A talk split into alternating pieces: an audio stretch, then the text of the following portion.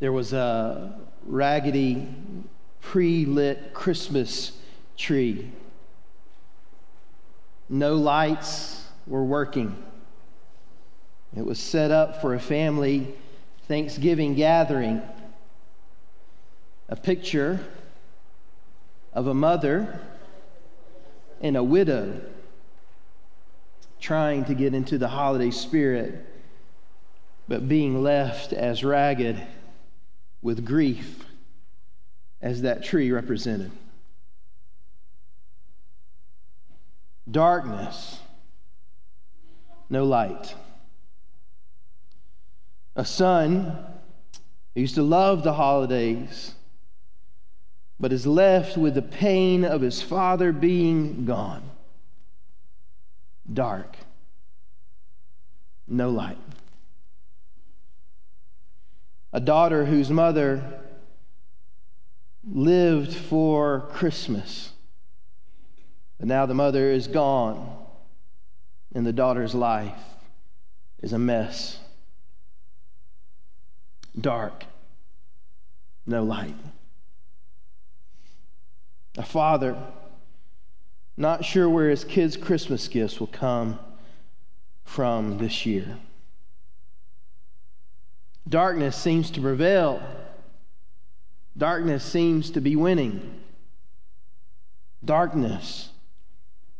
Where's the light? This is my story. This is your story. You, no doubt, can identify with the difficulty the holidays can bring sometimes, the, the seeming darkness that we face. The time of year that's supposed to be the happiest leaves us numb. This world is dark. Where's the light?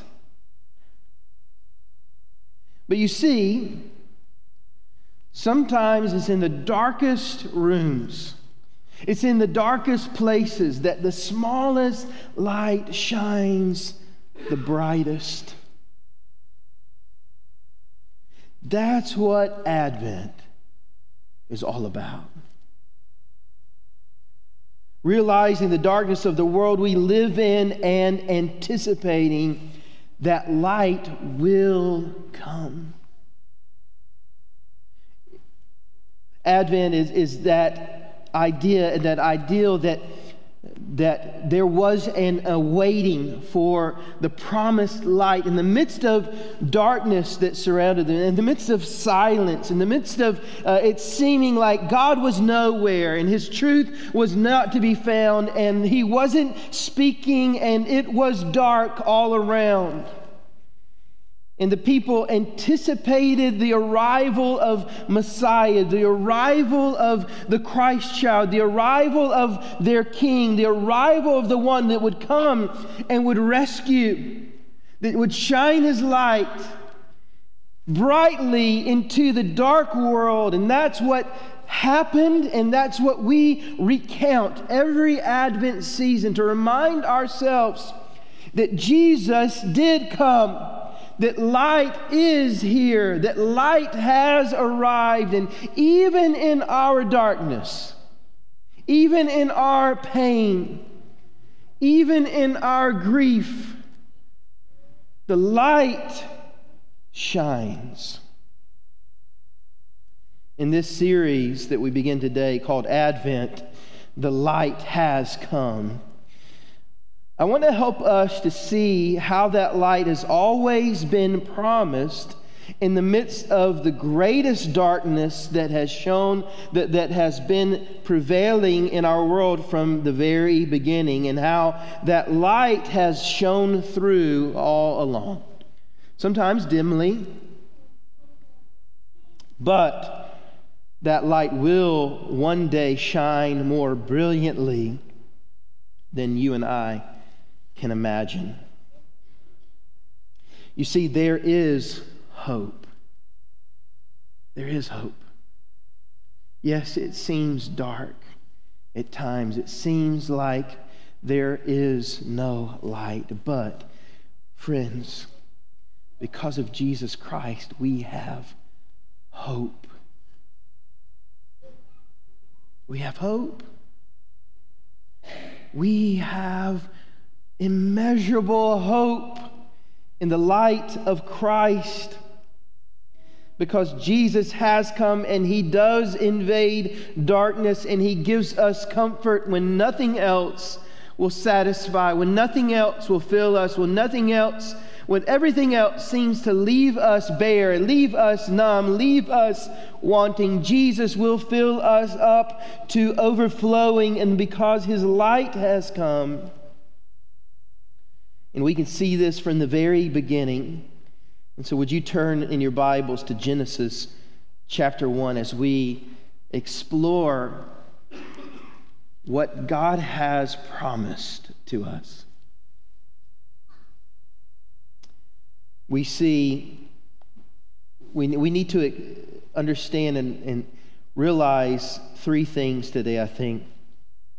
Number one, we need to realize that God has established a relationship with humanity. God has established a relationship with humanity, and we see this in the very beginning of Scripture.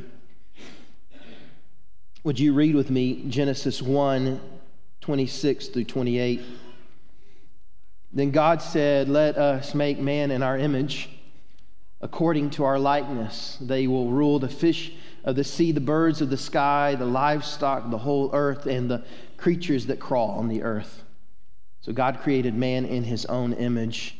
He created him in the image of God, and he created them male and female. God blessed them and said to them, Be fruitful, multiply, fill the earth, and subdue it.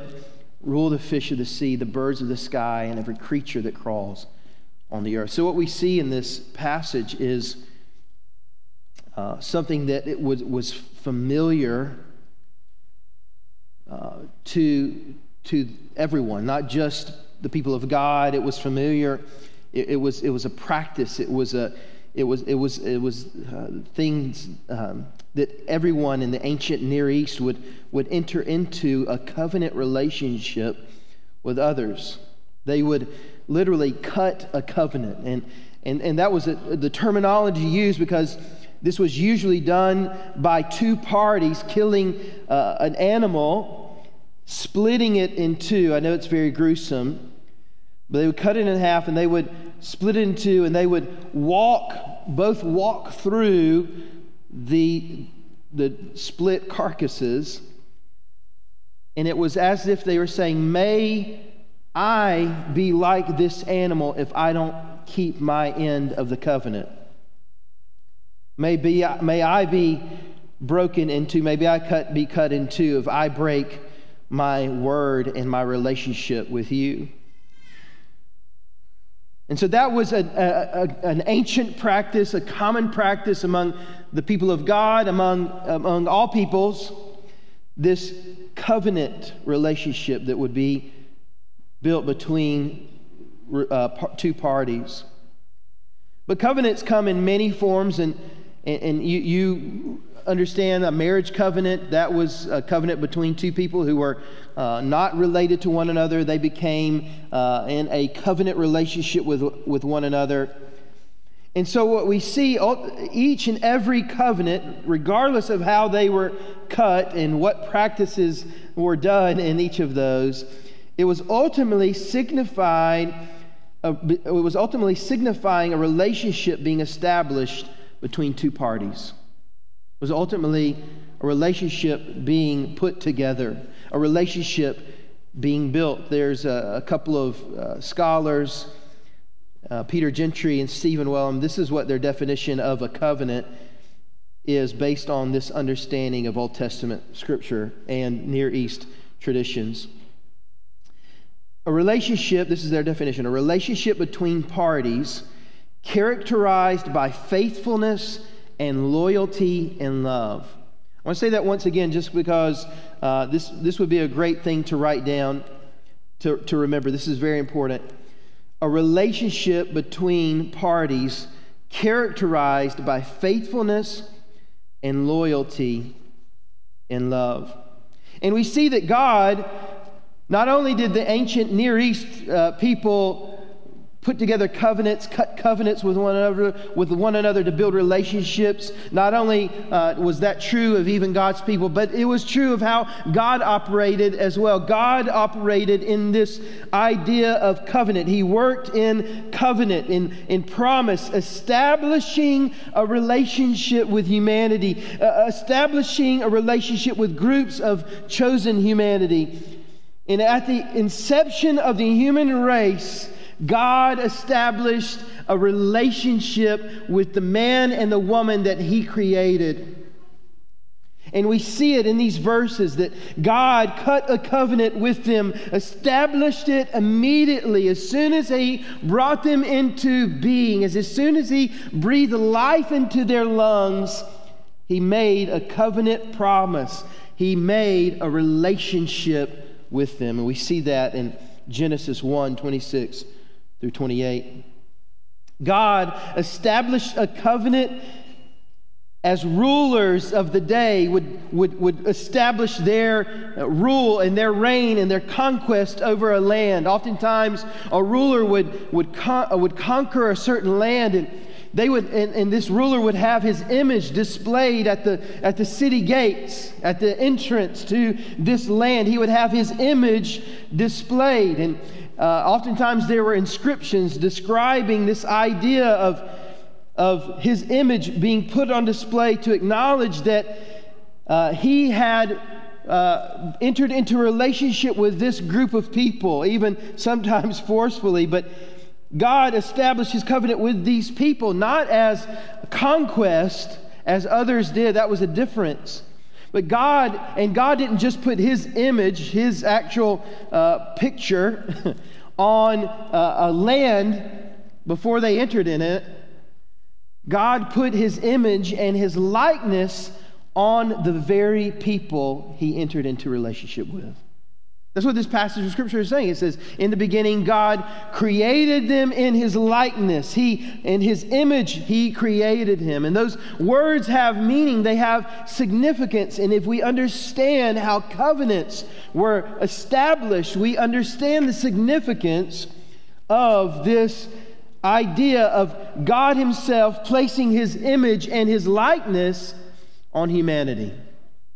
God was establishing a covenant not only with those people, but as a result to the whole world.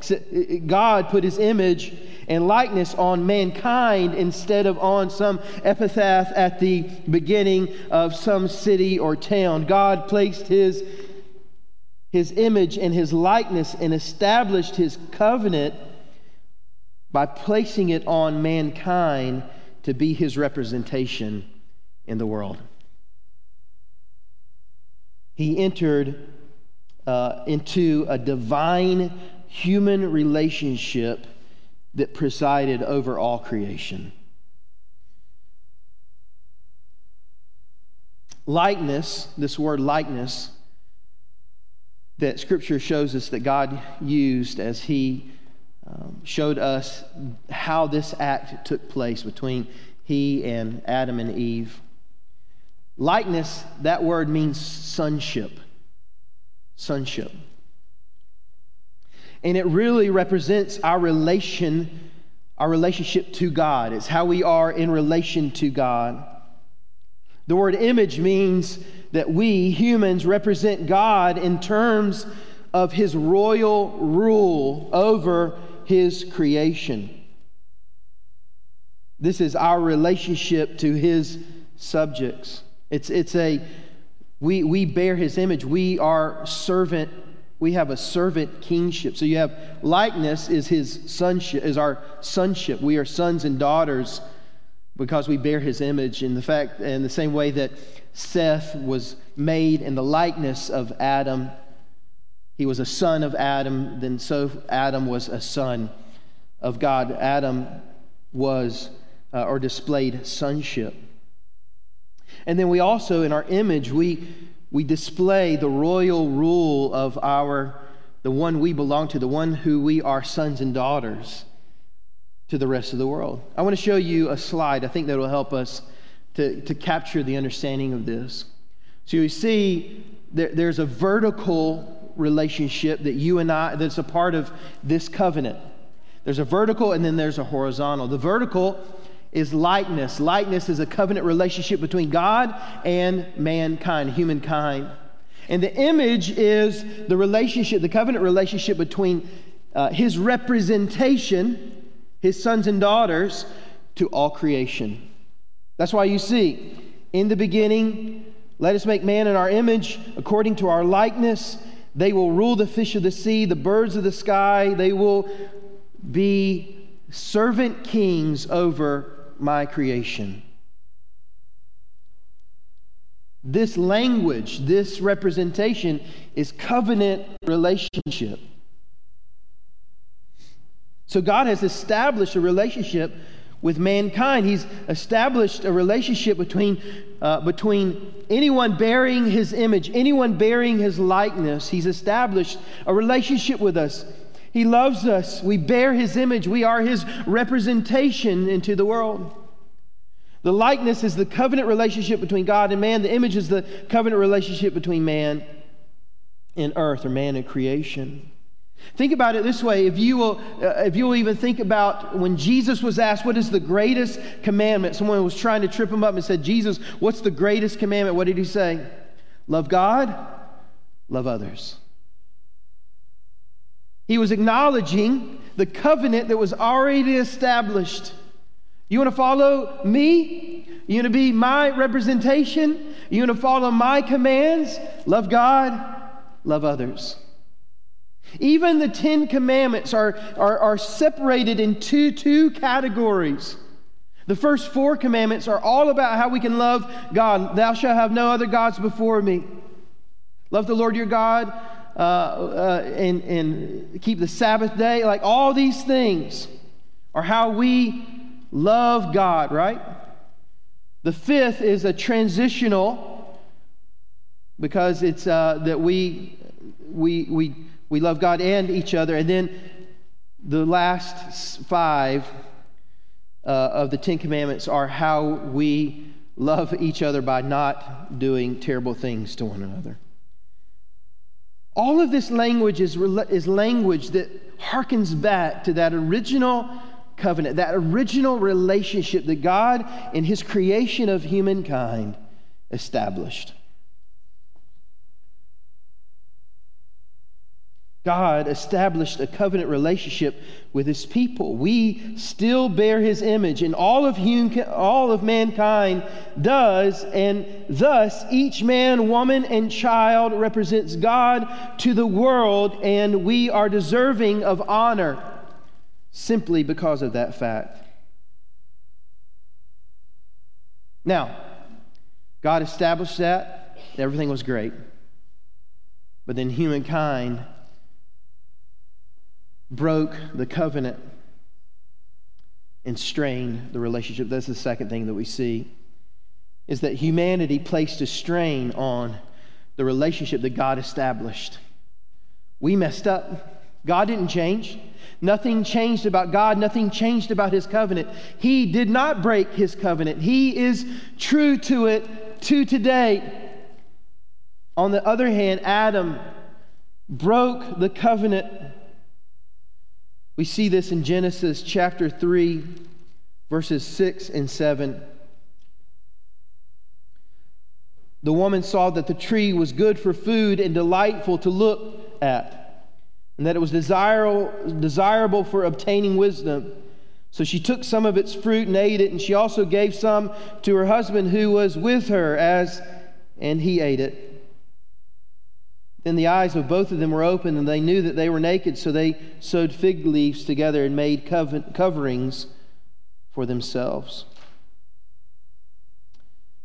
Adam, whose name actually means humanity, failed to follow through on his end of the covenant's terms. You see, every promise, every covenant made, every relationship would have terms. You can do this, you can't do that. And then there would be consequences if those terms were broken. And the covenant's consequences were initialized at that moment for all humanity because Adam stood as the figurehead for humanity. the consequences, the day that you eat of it, you shall surely die, initiated in that moment. You see, it was that day that darkness entered into the equation. The darkness you and I experience, the reason Christmas can be so hard, is a consequence of the covenant breakers. And like any business deal gone bad, the relationship was strained. That's why there's always going to be the tension of living amongst the darkness, awaiting the arrival for the light to come and to invade. We need reconciliation. We need light to come and invade our darkness. We see a third thing. We see that God has provided hope for that relationship to be restored. So that was a lot of bad news. It's a somber moment. It's, uh, it, it's tense. It, it, it's, it's uh, you know, what are we, where are we going here? This is supposed to be Christmas. It's supposed to be happy. It's supposed to be light. It's supposed to be fun. It's supposed to be exciting. But we have to acknowledge the, the tension, the darkness, the, the, the difficulty that we face and the reason we face it. But there is hope. Amen? There is a Christ who came to invade the darkness, to, to bring light, and to restore the relationship that he didn't need to, do, to restore. He didn't have to restore. We messed it up. He didn't do anything wrong. But he restored it anyway. And there's hope in that. There's hope that that relationship can be restored. It, it's, it's, it's as soon as God comes onto the scene in this moment after, he, after they've discovered we've sinned, we've done wrong, we're, we're at a place where we have, have failed and we tried to, they tried to, to, to accomplish their own covenant and cover themselves and uh, make themselves right before God in their own strength. And God comes in and is like, something's different. Where are they? As if they could hide. We're over here. We've messed up. What does he do? Yes, he acknowledges they're wrong. He acknowledges their sin, but he instills hope in a moment. He instills hope again right at the beginning. And he says in Genesis 3:15, I will put hostility between you and the woman, and between your offspring and her offspring, He's speaking to the serpent. He will strike your he was, he's speaking about the serpent. He will strike your head, the serpent will, and you will, uh, the, the serpent will strike your heel alone, but the offspring of the woman will strike the head of the serpent. This is the first mention. This is uh, light explodes into the darkness. Right away, light comes. It, maybe it's just a flicker. If only a glimmer, it's the promise of a new covenant established in this moment, a promise that light will come, light will invade, light will fix, light will restore. The promise of a new conquest, the conquest of Jesus that will abolish the darkness eventually. This is the promise that you and I have. I want you to read with me Romans 5. Paul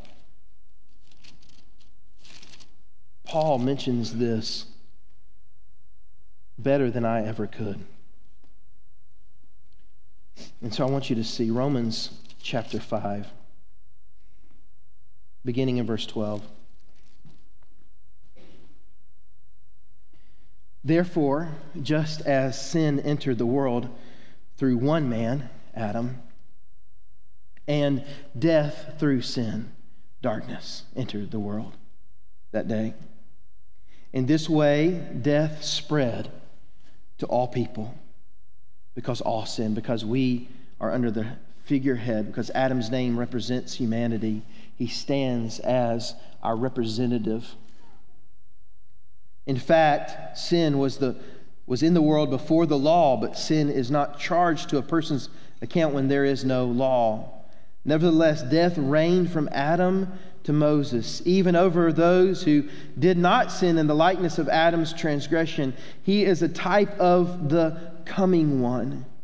In my Bible, that's capitalized because it's helping us to see that Adam was a, a type of one who was coming that would fulfill the covenant, that would fill, fulfill the end of the covenant on humanity's end. But the gift is not like the trespass. The gift is not like the sin. The light is not like the darkness. For if by the one man's trespass the many died, if by Adam's sin, Adam's darkness, Adam's rebellion, the, the many died,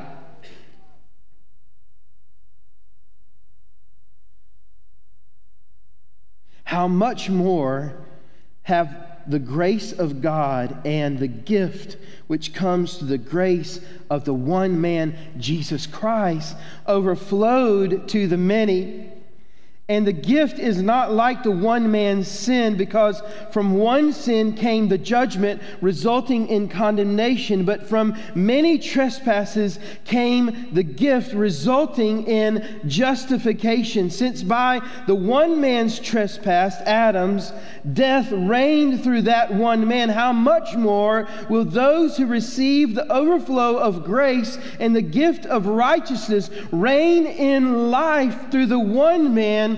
Jesus Christ. You see, the light came in Jesus. The gift over, overwhelmed the sin. The light overwhelmed the darkness through him. And so then, verse 18, so then, as through one trespass there is condemnation for everyone, so also through one righteous act, the act of Jesus, the perfect righteous act of our Lord and Savior, there is justification leading to life for everyone.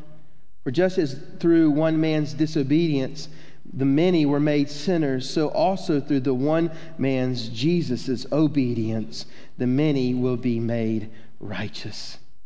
The law came along to multiply the trespass, but where sin multiplied, listen, where darkness multiplied, grace, light multiplied even more.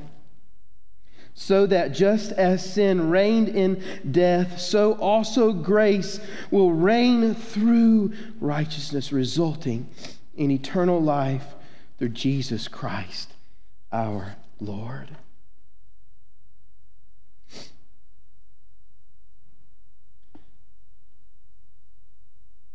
Which brings me to Matthew chapter 1, 20 through 23. Listen to the promise that Joseph received about the one who would come. But after he considered the uh, things, these things, an angel of the Lord appeared to him in a dream, saying, Joseph, son of David, don't be afraid to take Mary as your wife because what has been conceived in her is from the Holy Spirit. She will give birth to a son, and you are to name him Jesus because Jesus means God saves his people from their sins. Light will come. Light will come. And now all this took place to fulfill what was spoken by the Lord through the prophet See, the virgin will become pregnant and give birth to a son, and they will name him Emmanuel, which is translated God with us. That day, the day that Jesus came, the day that Jesus was born, the light, the flicker, the flicker became a blazing fire. The flicker became blazing light that day, and it continues to burn in us and through us. We, as members of his new covenant, are in relationship to Jesus and bear his image. to a world who desperately needs to see the light that you and I possess, that you and I know, that you and I have experienced. The blazing fire of, of the light of Christ blazes in our hearts. In the world that is dark, yes. The pain that we experience, yes, can be multiplied the light even more. Who do you know? That struggles to face this time of year, shine the light of Jesus towards them. Who do you know that hurts? Is in pain because of the pain that they've experienced and the darkness that has prevailed in their lives. We have the hope, friends. We have the light. We have the grace. We have Jesus. And what was undone by Adam and his failures can be undone even more by Christ and his successes. And you and I have received that and carry that out.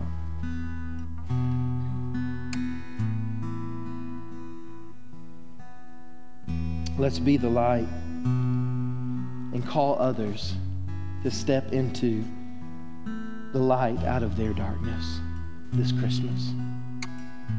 Let's pray. Bow your heads and close your eyes. Lord, help us. Number one, Lord, to live in the tension of dark. It is dark, it's hard. The story I shared at the beginning is literally my story.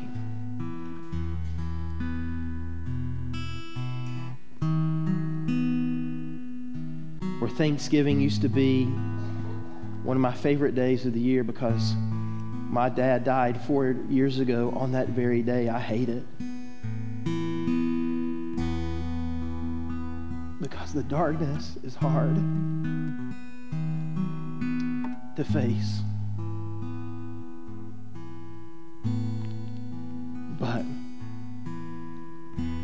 The light of Christ shines into the midst of that darkness,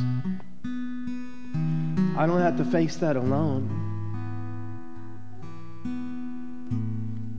I don't have to face the darkness without your light shining over me.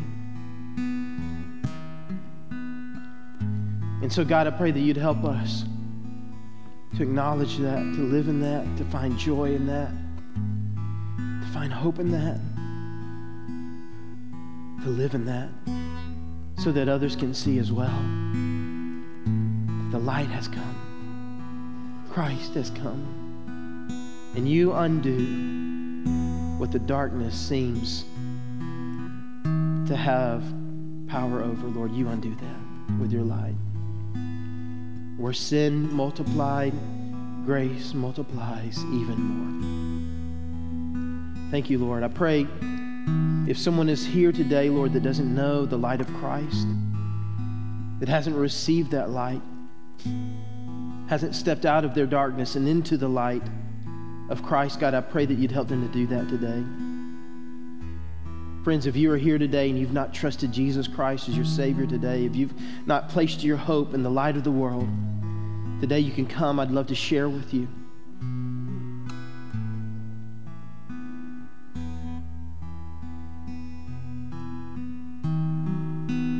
You come today. If you just need prayer today, you come. If you need someone to stand with you and to point you to the light, come and someone will do that.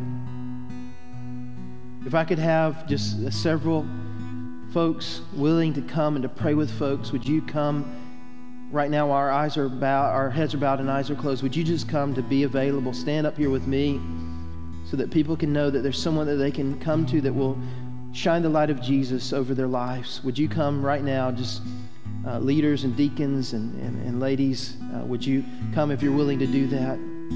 to be available to pray over folks that may need that prayer in this moment. Lord, we want to be attentive to what you're calling us to.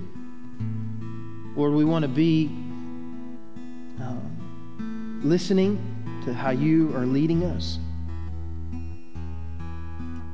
Lord, we pray that we would reach out for the light that you have.